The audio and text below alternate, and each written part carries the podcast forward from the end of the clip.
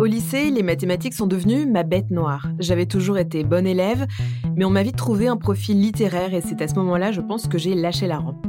Aujourd'hui, je ne regrette pas mon orientation professionnelle, mais si j'avais davantage étudié les sciences, est-ce que mon avenir aurait été différent?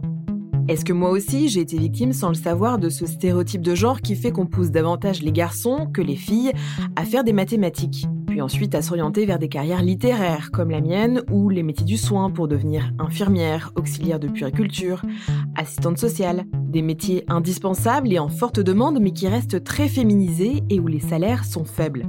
Les femmes sont aussi celles qui ont le plus d'emplois précaires. Près de 80% des temps partiels étaient occupés par des femmes en 2020. Le genre déterminerait donc non seulement la répartition des métiers, mais expliquerait aussi les inégalités de salaire. Comment est-ce qu'on en arrive à ce constat et pourquoi les lignes semblent si peu bouger? Quand commence la construction de ces inégalités?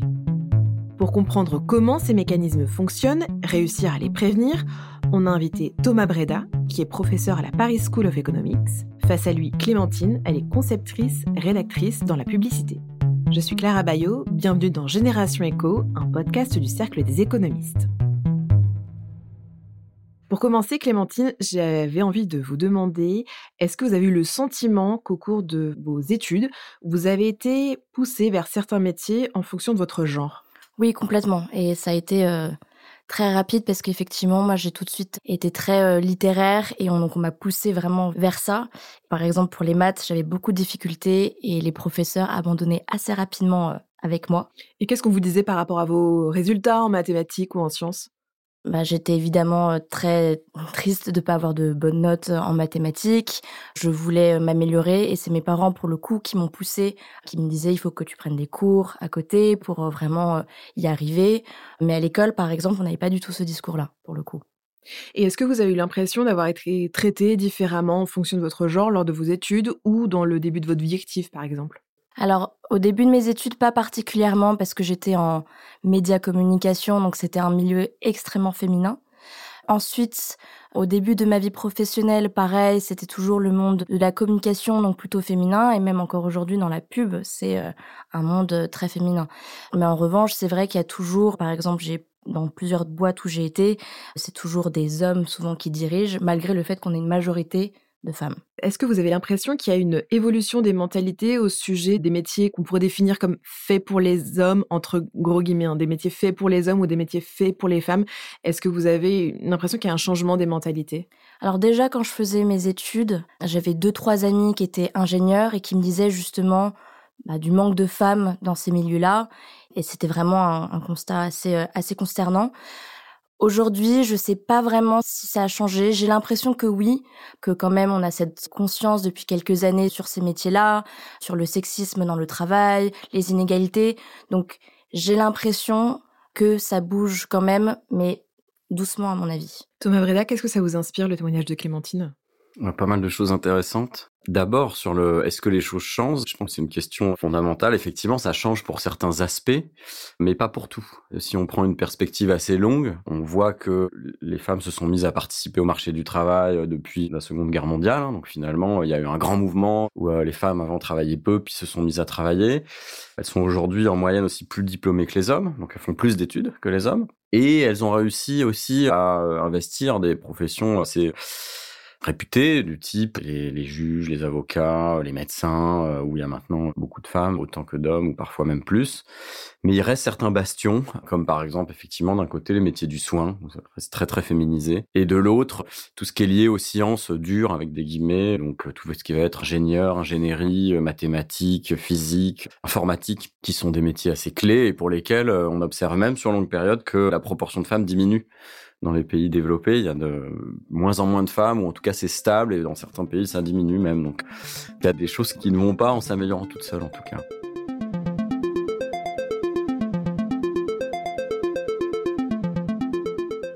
Et quel est l'impact de manière générale des stéréotypes de genre sur l'économie?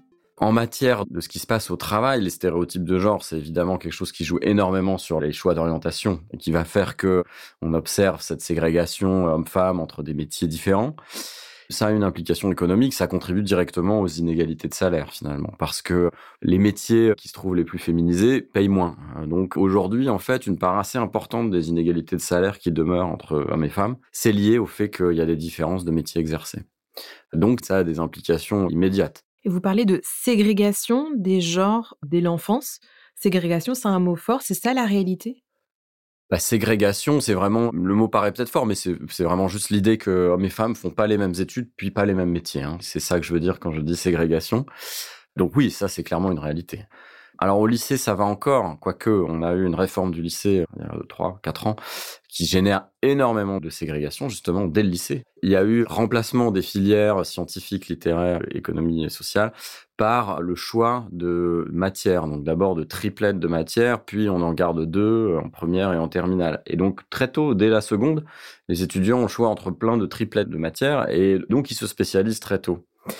Bon, ça, on le savait, hein, d'après les études internationales, etc., que plus on demande aux adolescentes et aux adolescents de se spécialiser tôt, plus en fait ils vont faire des choix genrés très stéréotypés.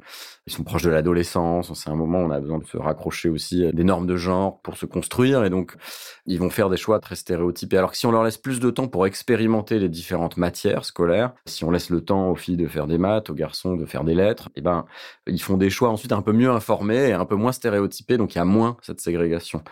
Donc là, les premiers résultats sur cette réforme, c'est que c'est catastrophique. Il y a toutes les filières très scientifiques. Les filles ont totalement disparu parce qu'elles vont prendre des matières qui les empêchent ensuite d'aller faire, par exemple, des prépa maths, des choses comme ça. Là, pour le coup, on a régressé énormément d'un coup.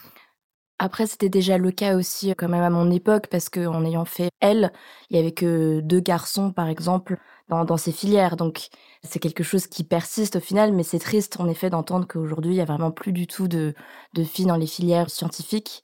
Je trouve ça vraiment dommage. Je ne savais pas du tout justement que cette réforme avait du coup cet impact sur le genre.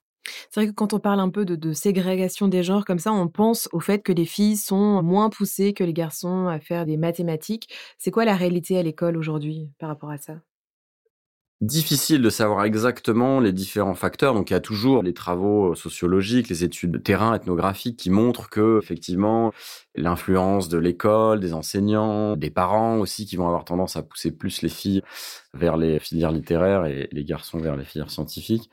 Au passage, pour rebondir sur ce que je viens de dire, Clémentine, une partie de ce problème général qui crée plein d'inégalités, c'est effectivement que les garçons ne sont pas dans les filières littéraires. Hein. Et on voit toujours, on focalise toujours sur les filles et les sciences, mais en fait, si on veut obtenir une certaine égalité, il y a aussi besoin de revaloriser les filières très féminisées et de faire en sorte que les garçons y aillent. Mais alors, si je continue et que je reviens sur la question de comment ça se fait, qui influence les choix, etc avec une co-autrice à moi qui s'appelle Clotilde Napp, on a regardé le, rôle des notes, en fait. C'est assez intéressant. Donc, on a regardé à 15-16 ans dans quelle mesure on pouvait expliquer les choix des étudiants par leurs notes. Et juste les notes en maths et les notes en lettres. On a fait ça avec une grande enquête internationale qui couvre 70 pays dans le monde. Les résultats sont partout les mêmes. Et on voit en fait que si on prend juste les notes en maths à cet âge-là, à 16 ans, ça explique pas du tout les différences d'orientation des filles et des garçons. Pourquoi? Parce que les filles, elles sont en moyenne un peu moins bonnes en, maths, mais il n'y a pas beaucoup d'écart. Et en fait, ce qui va expliquer, c'est de prendre en compte non seulement les notes en maths, mais aussi les notes en lettres. Et pourquoi? Parce que les garçons sont très mauvais en lettres à 15-16 ans par rapport aux filles. Ils ont totalement désinvesti les matières littéraires. Et donc, ils sont devenus, si je caricature, vraiment très nuls en lettres. Il y a des beaucoup plus gros écarts en lettres entre filles et garçons, donc en défaveur des garçons, que les écarts en maths, où les garçons sont un petit peu meilleurs en moyenne, mais les écarts sont faibles. Et donc, on appelle ça la théorie de l'avantage comparatif, qui est un terme très économique, pour dire qu'en fait, les filles ont une sorte d'avantage comparatif pour les lettres. C'est pas qu'elles sont devenues euh, en moyenne nulles en maths, mais c'est juste que, en fait, elles sont en général, même quand elles sont bonnes en maths, elles sont un peu meilleures en lettres. Et donc, les enseignants leur disent, ah c'est trop dommage, t'es super forte en lettres, pourquoi t'irais faire des maths même si elles peuvent? Alors que le garçon qui a le même niveau, lui, euh, en maths, il est nul en lettres, donc il peut pas aller faire de lettres. Vous parlez des notes, par exemple, qu'il y avait un problème, qu'on comparait les notes entre les filles et les garçons. Est-ce que ça, par exemple, peut-être que le système de notes en France appuie les inégalités? Je ne sais pas si vous comprenez ma question. Ouais, je crois que je la comprends. Alors, euh, c'est sûr qu'en France, on a un système qui évite, on donne beaucoup de poids aux notes, on a une forme d'enseignement assez verticale, l'enseignant parle, les étudiants écoutent.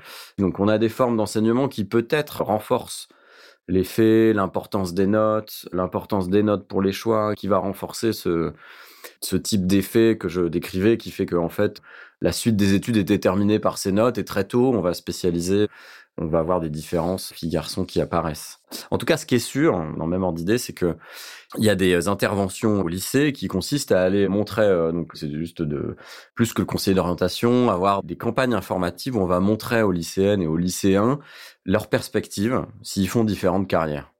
Et très clairement, hein, moi je l'ai vu euh, dans des cas, les lycéennes et les lycéens sont quand même un peu euh, vénaux, pardon, mais ils sont très intéressés par les perspectives financières des différentes études, quoi. Donc c'est pas quelque chose qui les désintéresse totalement. Hein. On l'a expérimenté dans une recherche sur les sciences. Le fait de dire aux élèves que les sciences ça paye bien, c'est très important pour leur choix d'orientation. C'est quand même quelque chose qu'ils prennent en compte. C'est des choses qui changent les choix, qui font qu'on les fait plus juste en fonction des notes. Donc vous le disiez, le problème c'est pas finalement de pas suffisamment pousser les filles à faire des sciences, c'est de trop les pousser à faire des études littéraires. Donc sur la base de bons résultats qu'elles ont, mais comment on arrive à ça, à un écart en fait entre des très bons résultats chez les filles en littéraire et des très mauvais chez les garçons? C'est une construction, non? C'est une construction. En France, on a la chance d'avoir des évaluations nationales qu'on fait passer à tous les élèves très tôt. Donc dès le CP, Enfin, je dis la chance, la chance pour le chercheur, hein, on s'entend bien. C'est pas forcément pour les élèves qu'on comprenne bien, mais pour euh, quelqu'un comme moi, c'est une manne d'informations très précieuse. Et donc là, il y a des données disponibles depuis 2018 où on a des évaluations au début du CP, au milieu du CP et au début du CE1. Et les résultats sont assez intéressants. On voit qu'au début du CP, il n'y a aucun écart entre les filles et les garçons en maths. Et c'est au CP que les écarts commencent à apparaître. Au milieu du CP, il y a des petits écarts. Et début de CE1, ils sont encore un peu grossis. Donc on voit le moment où ça se produit. Savoir très finement comment ça se passe, qu'est-ce qui se passe. Est-ce que les enfants qui ont des parents qui sont, mettons, plus éduqués ou qui sont scientifiques sont davantage épargnés ou pas? On n'a pas encore tant d'éléments tangibles pour bien euh, documenter ça et savoir exactement les facteurs qui dominent pour expliquer ça. Je veux juste rebondir sur un, plus sur le CP, à quel moment justement il y a ces différences qui se sont, enfin, que les, les, filles et les garçons ont les mêmes notes, par exemple, en CP, ont les mêmes qualités, et à quel moment, en fait, ça se divise. Et j'ai peut-être un peu une théorie sur ça, c'est, je pense qu'en CP, c'est le moment en fait déjà où on apprend à lire, donc on commence à réfléchir aussi à notre avenir, qu'est-ce qu'on veut faire plus tard, oh j'aimerais être, et c'est le moment aussi où il y a tous ces un peu ces stéréotypes qui arrivent, comme par exemple les garçons qui vont se euh, déguiser en pompier, on offre à leurs enfants voilà un déguisement pour un garçon, déguisement de pompier, donc je vais être pompier plus tard, et pour une fille ça va être par exemple une robe de princesse, ah bah plus tard je veux être princesse, je veux rêver, et je pense que c'est ces choses-là qui nous poussent aussi à penser à son futur et à se dire bah moi je suis plus faite pour ce genre de métier. Donc les garçons souvent ça va être des choses un peu plus euh, robustes euh, ce genre de choses. Et les filles tout de suite ça va être on est un peu plus fragile il faut qu'on soit un peu plus tranquille. Et ça pourrait donner une direction justement aux enfants sur les métiers qu'on veut faire plus tard. Mais ce qui est étonnant, c'est de voir qu'on se pose aujourd'hui la question du genre, d'essayer de ne pas trop donner une éducation trop genrée à ses enfants, et pourtant, vous le dites, les choses se reproduisent énormément. Comment on explique ça, qu'il y ait très peu d'évolution finalement, que oui, il y a un questionnement, mais qu'en fait, ça se traduit pas dans les faits par vraiment euh, bah, beaucoup d'infirmiers dans les hôpitaux, des auxiliaires de puériculture masculins, des conductrices de poids lourds. C'est quelque chose qui reste encore très marginal. Le principal à mon avis, vecteur de reproduction des stéréotypes de genre, c'est l'observation du monde réel tel qu'il est. Et donc, on a beau dire à ces enfants, regarde, les hommes et les femmes se répartissent de la même manière les tâches domestiques, etc. Si à la maison, papa, il est devant la télé et maman continue à travailler, ce qu'on va dire aux enfants, ça n'a aucune influence. Donc c'est ce qu'ils voient qui va compter. Et c'est pareil pour les métiers. Donc euh, dans un monde où les scientifiques, les mathématiciennes, mathématiciens sont essentiellement des hommes, eh bien, c'est difficile pour une petite fille de se rattacher à un modèle peut-être ou à se dire c'est quelque chose que je pourrais faire. Ce processus se fait en général assez inconsciemment, c'est-à-dire on se projette dans quelque chose qu'on voit, qui existe. D'ailleurs, il y a beaucoup de figures en fait scientifiques féminines qui ont été oubliées. J'ai travaillé il y a quelques années pour la Journée de la femme digitale et justement on se concentrait sur ce sujet et on parlait de justement par exemple Margaret Hamilton, Ada Lovelace, Et ce sont des femmes dont on ne parle pas. Moi, j'en avais jamais entendu parler, par exemple, au lycée ou à la fac. Et c'est seulement en entrant dans le travail qu'on m'a parlé de ces figures-là. Et je me dis, si on avait parlé peut-être au collège, au lycée, j'aurais été du coup sensibilisée à ces sujets. J'aurais compris que voilà, il y a des femmes qui ont vraiment réussi euh, dans, dans la science, dans l'informatique, dans le cinéma par exemple. C'est encore un autre sujet, mais une des premières euh, réalisatrices était une femme, Alice Guy. Et aujourd'hui, on commence à beaucoup en reparler depuis 4-5 ans, euh, j'ai envie de dire. Mais c'est un problème qui persiste aussi dans le cinéma ou dans les Césars par exemple. Il y a très peu de femmes qui sont encore nominées. Beaucoup de femmes font des études de cinéma, mais ensuite on ne les revoit plus. Il n'y a plus de réalisatrices. Aujourd'hui, il y a beaucoup de réalisatrices, mais on ne les voit pas assez. Donc voilà, c'est aussi parce que on ne sensibilise pas assez rapidement, je pense aussi sur ces sujets-là, et qu'on oublie qu'il y a plein de figures féminines dans la science, dans la tech, dans l'informatique, mais on, elles, sont vraiment oubliées. Il y a un problème dans la représentation, en fait. Ça, c'est quelque chose que vous avez étudié, l'importance d'avoir des role models? Pour rebondir, cette idée, elle est euh, Beaucoup de chercheurs en sont persuadés. Et donc, on a fait une grande expérimentation avec trois collègues, Julien Grenet, Clémentine René-Fonter et Marion Monet, dans toute l'île de France, où on a essayé d'envoyer des femmes scientifiques dans les lycées. On a fait un tirage au sort. En fait, on était dans les lycées. On a demandé au proviseur de nous dire, voilà, donnez-nous six classes dans lesquelles on va pouvoir envoyer des, des femmes scientifiques. On en a tiré au sort trois sur six. On a fait ça dans une centaine de lycées. Ça concernait plein de lycéens et de lycéennes. Et on a regardé, euh, voilà, si ça changeait les choses. Et on voit des choses assez intéressantes. Alors, ça a des, euh, petits effets sur l'orientation des, des filles. Effectivement, une heure d'intervention, qui est très court, ça a permis de pousser, disons, une fille toutes les deux classes vers une prépa maths ou physique. ce programme a eu cet effet.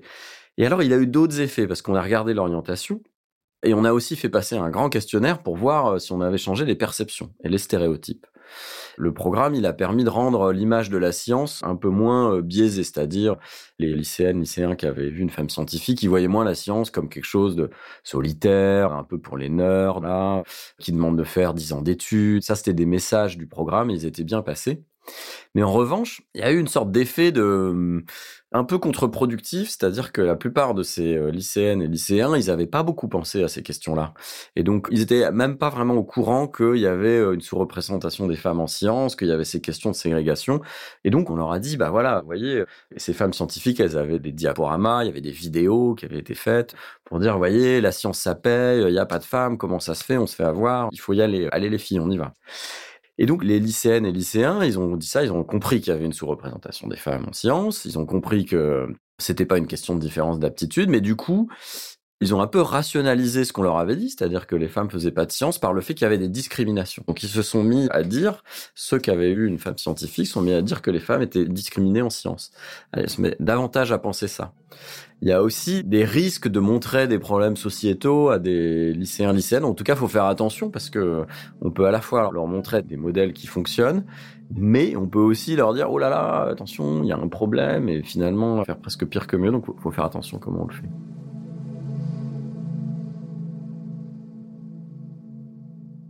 Est-ce que vous, dans votre carrière, vous avez un peu des rôles modèles comme ça, euh, enfin dans votre carrière ou dans votre vie personnelle, des, femmes qui vous inspirent? Oui, plusieurs. Euh, dans toutes les agences où j'ai été, dans le cas où c'était des femmes qui dirigeaient, c'était des rôles modèles pour moi, vraiment. Mais c'est aussi un, revers parce que souvent on réalise qu'entre femmes, on peut être aussi très très dur dans le monde professionnel. Il y a énormément de compétition. Alors je dis pas que les hommes sont compétitifs, mais j'ai l'impression, en tout cas c'est mon ressenti, chez les femmes, il y a ce, désir de compétition qui est très très fort. Je le vois dans tous les grands concours. C'est vraiment, on aspire à être la meilleure.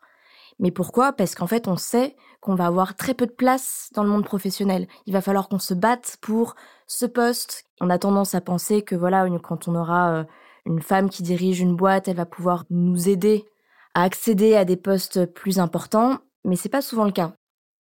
Et Thomas Breda, est-ce que plus les genres sont inégaux dans un pays, plus ils vont être ségrégés sur le marché du travail? Alors, pas forcément. On voit si on prend un pays donné qu'il y a plein de professions qui se sont féminisées, mais qu'il y en a qui résistent. Donc il y a des bastions comme ça, typiquement les sciences dites dures, où il y a peu de femmes et ça ne progresse pas. Et ça, on le voit aussi si on fait des comparaisons internationales. C'est-à-dire que En fait, dans les pays les plus développés, c'est aussi des pays où il y a la plus forte ségrégation homme-femme entre métiers. Et c'est vrai aussi si on prend des pays qui ont réussi à obtenir l'égalité homme-femme en termes de salaire, par exemple, ou de représentation en politique. Donc, si on prend les pays scandinaves, qui sont toujours les exemples typiques de pays où il y a peu d'inégalités en général, et en particulier aussi peu d'inégalités entre les femmes et les hommes, bah dans ces pays-là, femmes et hommes font des activités et des métiers très différents. Donc ça s'appelle le paradoxe de l'égalité de genre, qui est quelque chose qui interroge finalement, où on voit que le développement des pays ou le fait de limiter certaines inégalités de genre, ça n'implique pas que femmes et hommes vont faire exactement la même chose. Clémentine, c'est quelque chose d'assez euh, inattendu en fait de dire plus les pays sont égalitaires, plus les métiers vont être genrés. C'est complètement contre-intuitif. Ah oui, complètement. Moi, je comprends toujours pas comment c'est possible et, c'est hyper intéressant ce que dit Thomas justement sur le fait que dans les pays développés, bah oui, du coup, on a le choix, on peut euh, vraiment euh, décider ce qu'on veut faire euh, comme étude, comme métier, et que justement, malgré cette possibilité, il y a toujours cette différence. Et c'est vrai que peut-être que le milieu social aussi joue en effet énormément. Sur le milieu social, à ce paradoxe, on le retrouve aussi même au sein d'un pays donné, si on prend la France. C'est euh, dans les milieux les plus aisés qu'il y a le plus de différences de choix filles-garçons. Donc c'est assez contre-intuitif aussi. Si on prend les enfants de milieux socio-culturels plus défavorisés, il y a moins d'écart de choix entre ce que font les filles et les garçons. Donc ça, c'est aussi un part du paradoxe, pas complètement euh, résolu, mais qui est assez étonnante. Encore beaucoup de choses à explorer sur le sujet. Merci euh, Clémentine, merci Thomas Breda d'avoir discuté avec nous des stéréotypes de genre et de leur impact sur notre euh, orientation professionnelle. Merci. Merci. Vous venez d'écouter un épisode de Génération Echo qui accueillait Thomas Breda, professeur à la Paris School of Economics, et Clémentine, conceptrice, rédactrice dans la publicité. Merci à eux pour leur participation. Génération Echo est un podcast du Cercle des économistes produit par Louis Créative, l'agence de création de contenu de Louis Média.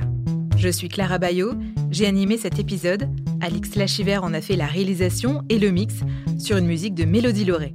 La production est supervisée par Héloïse Normand. Si cet épisode vous a plu, n'hésitez pas à vous abonner et à nous laisser des étoiles et des commentaires. J'ai hâte de vous retrouver dans 15 jours pour un nouvel épisode. En attendant, vous pouvez écouter Génération Echo sur toutes les plateformes. Et si vous avez envie d'aller plus loin pour comprendre l'économie, rendez-vous sur le site du Cercle des économistes, le cercledeséconomistes.fr. À très bientôt.